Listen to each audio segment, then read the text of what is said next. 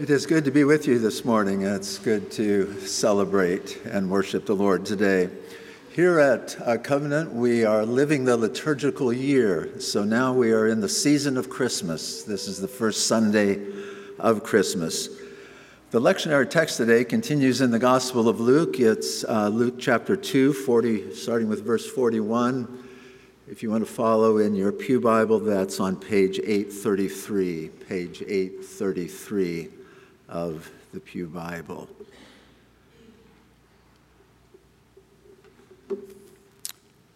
Jesus has grown up in our text and he's now 12 years old.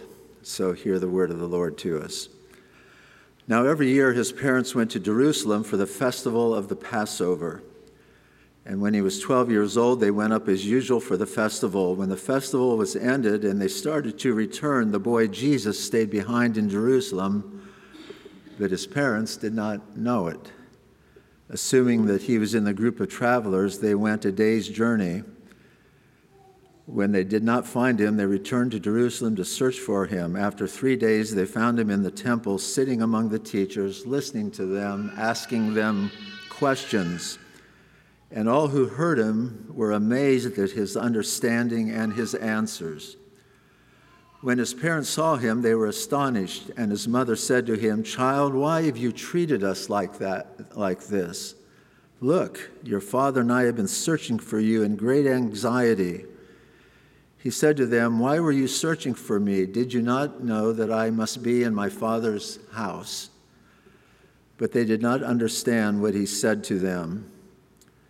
Then he went down with them and came to Nazareth and was obedient to them. His mother treasured all these things in her heart. And Jesus increased in wisdom and in years and in divine and human favor. This is the word of the Lord. Thanks be to God. O Lord, may the words of my mouth and the meditations of all of our hearts be pleasing to you, for you are our strength, our rock, our Redeemer. Amen. When our son Peter was a young child, he was great at just wandering off. He wasn't trying to escape us or alarm us. Peter just liked to take in the world, and off he'd go. And he could be so quiet, so imperceptible. It was especially challenging for us as parents when we went out shopping. If we turned our heads, even for a few seconds, to look for something, or take care of our other two children, Peter could be gone in a flash, uh, just disappear. One of the most memorable times was at a mall in Ann Arbor, Michigan, where we lived. We were in the women's clothing section of a department store, and suddenly, uh, no Peter. I raced to the entrance of the store. We were pretty sure he hadn't gotten out into the mall walkways. At least we had him trapped in the store. Uh, it took us several frantic minutes to find him. In the clothing area, there was one of those big, round, circular racks with tightly packed clothes uh, draped over the bars. Peter had gone into the middle and was just standing there. Uh, he wasn't defiant toward us, he just wanted to see what's like in there, so he went in to find out. There he stood, right in the middle, of that big circular rack stood there silent and content while his parents were going a little crazy. Uh, Peter, you can't just go off on your own like that without telling us. You had us worried. We thought we'd lost you. That maybe is a little bit like what happened between Jesus and his parents. He's 12 years old now. He's out with his mom and dad because every year they went to Jerusalem for the festival of Passover. When it was over, they traveled back to Nazareth. His parents assumed Jesus was with other friends and relatives, part of this large traveling caravan of people. But then at the end of the day, when they went to get him, they couldn't find him. Jesus stayed behind in Jerusalem. When they went back to the city, they found him in the temple. He was sitting there with the teachers of the temple, listening, asking questions. People were amazed at the things Jesus said, astonished at his understanding. And his parents scolded him. Where were you, Jesus? You can't just go running off. We thought you were lost or something wor- worse. We looked for three days. Don't treat us this way. Mary, his mother, was especially anxious. We've been looking all over for you. Jesus responded with calm innocence. Why were you searching for me? Didn't you know I had to be in my Father's house about my Father's business? Well, what can we learn from this? On this first Sunday after Christmas, what might the Spirit want us to gain from this very, very intriguing event in the life of 12 year old Jesus? I want to suggest that if we ask the question, What child is this? Who is this child? That in this intriguing event of Jesus' family going to Jerusalem, heading home, Jesus stays behind. His frantic parents find him in the temple. I want to suggest there are three affirmations about Jesus that answer the question, What child is this? The first affirmation is God in the flesh is truly among us. God in the flesh, He's truly among us. On the night Jesus was born, an angel brought good news of great joy. A Savior is born. He's the Messiah, He's Christ the Lord. It's what we call the incarnation of God in Christ, that the very God of the universe identified with us to the point of becoming flesh himself. God put on humanity, God appeared in a body. Jesus, the eternal Word, the second person of the Trinity, who in the beginning was with God and is God, in order to know us firsthand and for us to know Him firsthand, in order to be up close and personal, Jesus became flesh. It means God isn't absent from this world. God did not stay isolated and aloof from the creation. God didn't stay distant in the heavens. He's not indifferent to broken humanity. God wasn't content to just send us a book. God didn't just shout from heaven, I love you. He didn't just write in the sky, I love you. Jesus appeared in flesh. Religion emphasizes our working our way up to God. Christianity is God working God's way down to us. We live on a visited planet, is how J.B. Phillips said it. We live on a visited planet. In that stable, in that trough where the cattle feed, the Son of God is packaged in flesh and bones. Christ, who from all eternity was with God and is God, is sleeping on hay in a cattle stall. It's the supreme paradox of the Christian faith that God identified with us to the point of becoming flesh. God, who's high and mighty, God, whose power and glory became this little bundle of flesh. John Calvin, the father of Presbyterians, said if you want to discover the secret of life, if you want to discover the meaning of life, you are inevitably driven to the manger where you find a baby sleeping. But not just an infant in a manger. Things grow, don't they? Babies grow. This Messiah, this Jesus, is now 12 years old. He's among us, walking this earth, part of our space and time. He's part of a caravan of pilgrims going to Passover in Jerusalem, scaring his parents when he stays behind in the temple but he's very much with us. Call him Emmanuel, God with us. He's God in the flesh, not only as a baby in a manger, but as a 12 year old sitting in the temple in Jerusalem, listening, conversing, amazing the teachers, astonishing his parents. That's the first affirmation that answers the question what child is this? God in the flesh is truly among us. This child was God in the flesh the night he was born and laid in a manger, and he's still God in the flesh as he sits as a 12 year old where his parents find him. The second affirmation is this Jesus knew why he had come into the world. Even as a 12 year old, he knew what his purpose was. I'd have to say that when I was 12 years old in the seventh grade, I, I didn't know what I wanted to do with my life. I don't think I thought very much about what my purpose was. There were things important to me. Sports were important uh, football, basketball. Keeping my Schwinn bicycle in good shape was important. I was a Boy Scout, so working on merit badges was part of my life. We were a church family, that was important. Though for me, sitting in the sanctuary was less a priority than getting out to youth group where me and my friends could play our guitars and try to impress the girls who were there. When I was a 12 year old, uh, my world was pretty much uh, wrapped up in me. Life was pretty carefree. Though in that year of my seventh grade, things happened that alerted me to a larger world. The best teacher I've ever had in all my years of education was my seventh grade homeroom teacher, Miss Francis. She made me a reader. She gave me the novel Johnny Tremain to read about the Revolutionary War. Miss Francis turned me on to books, and it changed my life. And I also became aware of a more sober world. I was sitting in her class when the voice of Mr. Harvey, the principal, came over the intercom saying President, President Kennedy had been killed in Dallas. And Miss Francis started to cry.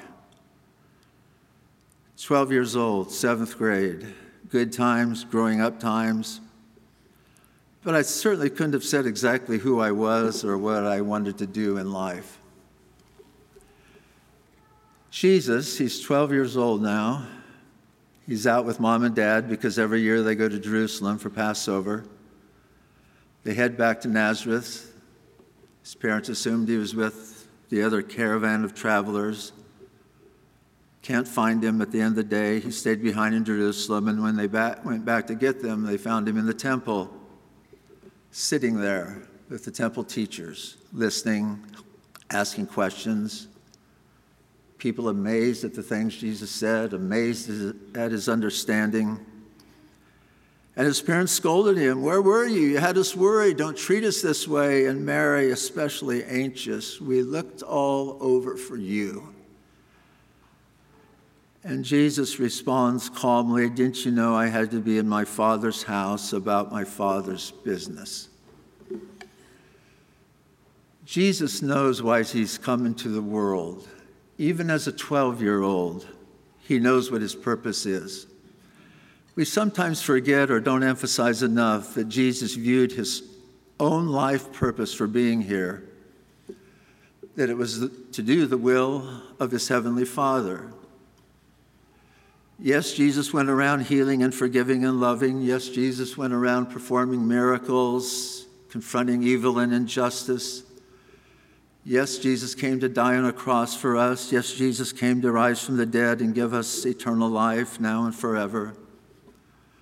But beyond all that, underlying all that, the reason he did all of that was to obey and do the will of his heavenly Father. I have life in myself to give you, he said, because the Father has life in himself, and I come from the Father. I, I seek not to please myself, but him who sent me the work I'm doing is the very work that the Father has given me to finish. I come in my Father's name. Jesus' entire ministry is shaped by his consciousness that God is his Father. He's eternally begotten of the Father. And he knows that he's the Son. And he addressed his Father in very intimate terms. My Father, he said, my Father. And God the Father was intimate back to the Son. At his baptism, Jesus followed John the Baptist into the Jordan River. And at that moment, heaven opened, and a voice said, This is my Son, whom I love. With him I'm well pleased. And then, when Jesus was nearing the end of his earthly ministry, starting on the journey that would take him to the cross, he took Peter, James, and John with him up on a mountain. And from a bright cloud, a voice came This is my Son, my beloved, with him I'm well pleased. Jesus, in all he has said and done, has been obedient to the Father. He kept in perfect union with the Father. Even the greatest of the kings of Israel had been disappointments. Saul was a disappointment. David was a disappointment at times. Solomon and all the rest. And there was a profound hope that one day God would bring into the world a Messiah, a ruler worthy to inherit David's throne. And now, 12 year old Jesus, when his frantic parents find him in the temple, says, Didn't you know I had to be about my father's business in my father's house? Way back before the beginning of time, as God's eternal plan, it was decided the Son would take human flesh upon himself. And Christ was willing to do it. He was obedient to the will of the Father. Perhaps never more poignantly than on the night he was betrayed. In the Garden of Gethsemane, he knew what was ahead. He was distressed, he was tormented he fell on his face, prayed with complete honesty Father, if at all possible, remove me from what's ahead. But then he says, Not my will be done, Father, your will be done. That's the second affirmation that answers the question, What child is this? Jesus knew why he was in the world. Even as a 12 year old, he knew what his purpose was. He was in the world to do the will of the Father. Though he did include us in what he was doing for, he said, I have come down from the I have come down from heaven not to do my own will, but the will of him who sent me. And this indeed is the will of the Father, that all who believe in me may have eternal life, and I will raise them up on the last day. This Jesus, this Messiah will raise us up on the last day. Which really leads into our third affirmation. This child satisfies the deepest longings of our hearts. This child satisfies the deepest yearnings that stir within us. Some of us come here this morning who've had a fantastic Christmas. The plans you made worked out, the hosting you did worked out, the gifts you gave were perfect, the gifts you received were perfect, the gatherings around the table were good, family and friends all got along. And you're so glad to come to church this morning to just top off your Christmas with joyful worship.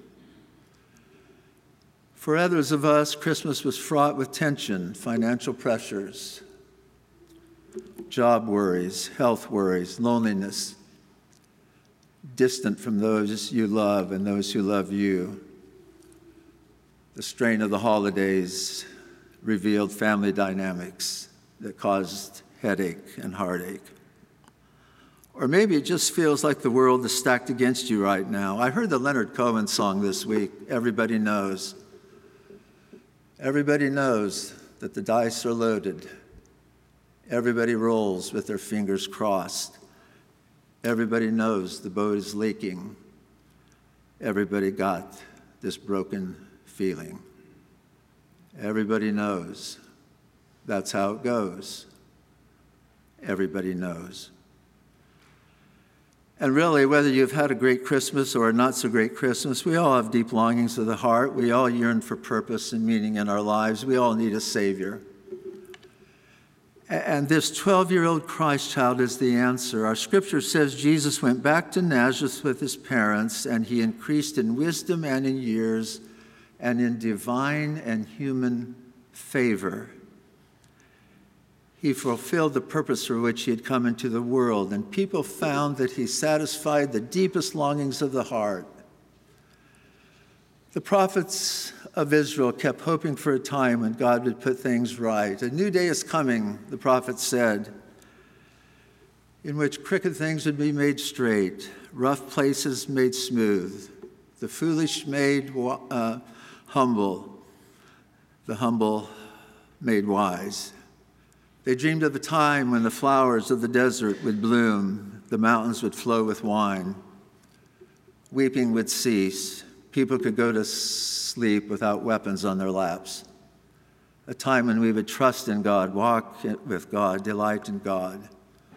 A time when sin's hold on us would be broken. And how would that come about? By the coming of a great uh, political hero, by the advent of a great military genius to kick the Romans out of Judea? No. as God's plan unfolded, as early as the 7th century BC through the prophet Isaiah, there were hints of who this Messiah would be. A Messiah who will take up our pain, who will take up our suffering. The judgment we deserve will be laid on him. After he suffers, he'll see the light of life. He'll be wonderful counselor, mighty God, everlasting Father, Prince of Peace. That's who the promised Messiah will be. So Jesus was born in Bethlehem. He's now in the temple as a 12 year old, amazing the people, astonishing his parents. He grew in wisdom and in divine and human favor. In his public ministry, he proclaimed the reign of God, preached good news to the poor, taught by word and deed, blessed the children, healed the sick, bound up the brokenhearted ate with outcasts, forgave sinners, called all to repent and believe. He was crucified, suffered the depths of human pain. God raised him from the dead, delivering us from death to eternal life. And when Jesus ascended, he poured out on us the Holy Spirit. This child, this Jesus, satisfies the deepest longings of the heart, the deepest yearnings that stir within us. Richard Selzer was a, renowned surgeon, spent most of his career at Yale Medical School. Dr. Richard Selzer tells about going on his rounds one night in the hospital. He came to a room and he stopped outside in the hallway, stood there quietly. He looked into where a young woman laid in her bed, he, a woman he had operated on a few hours before he removed a, a tumor from her cheek. The difficult thing was that to get the tumor, he had to sever major nerves along this woman's cheek. To get the nerve, uh, to get the tumor, he cut a nerve that controlled the muscles of her mouth. So now, as he stood there watching from the door, her mouth was palsy like. Her mouth was crooked and clownish no control over the muscles of her mouth, and it would always be that way. Though as Richard Selzer watched in silence from the hallway, he saw another person in the room. A young man was there. As Dr. Selzer watched, he saw how they gazed at each other, touched each other generously, held each other. Then he heard the woman say, Will my mouth always be like this? through her crooked lips, Will my mouth always be like this? Yes, he said it will. The nerve's been cut. But I like it, he said. I, I like it. It's kind of cute.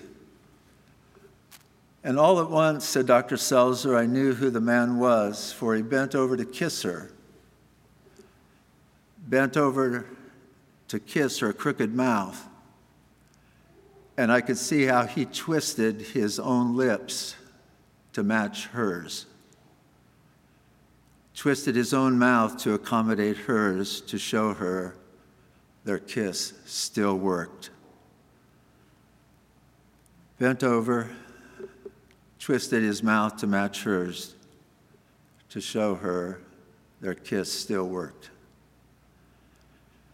You know what Christmas is all about? God, who's high and holy, bent over to love you.